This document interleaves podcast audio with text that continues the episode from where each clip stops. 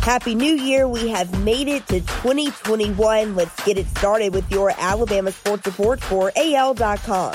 I'm Lyndon Blake.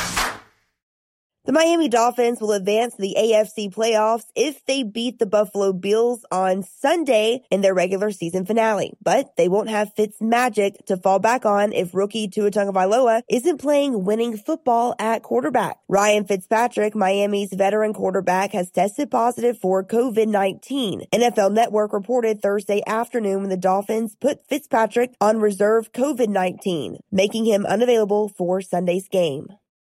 After arriving in Dallas ahead of the Rose Bowl semifinal game Friday, Notre Dame coach Brian Kelly sat in a chair Thursday morning and began his final video news conference of the week by continuing to push back against the idea that the Fighting Irish can't win the big game. I can't wait to watch them play, Kelly said of his team during the opening statement. They're going to perform at a high level. They'll need to because this is an outstanding football team. And I again want to congratulate Alabama for again being here and being part of the playoffs.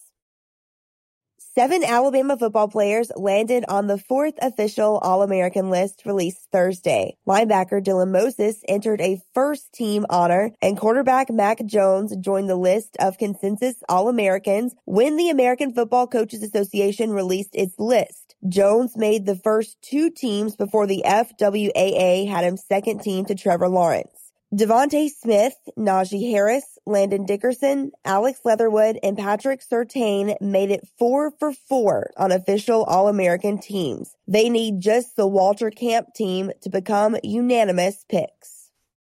Alabama seems to be okay from a COVID-19 standpoint heading to the Rose Bowl matchup with Notre Dame. The Crimson Tide hasn't had any new positive tests even after at least some members of the team traveled home for Christmas. We haven't had any problems to this point, Alabama coach Nick Saban said Thursday morning. I always knock on wood when I say that, Saban said. He added, everyone that we expected to be on the trip will be on the trip.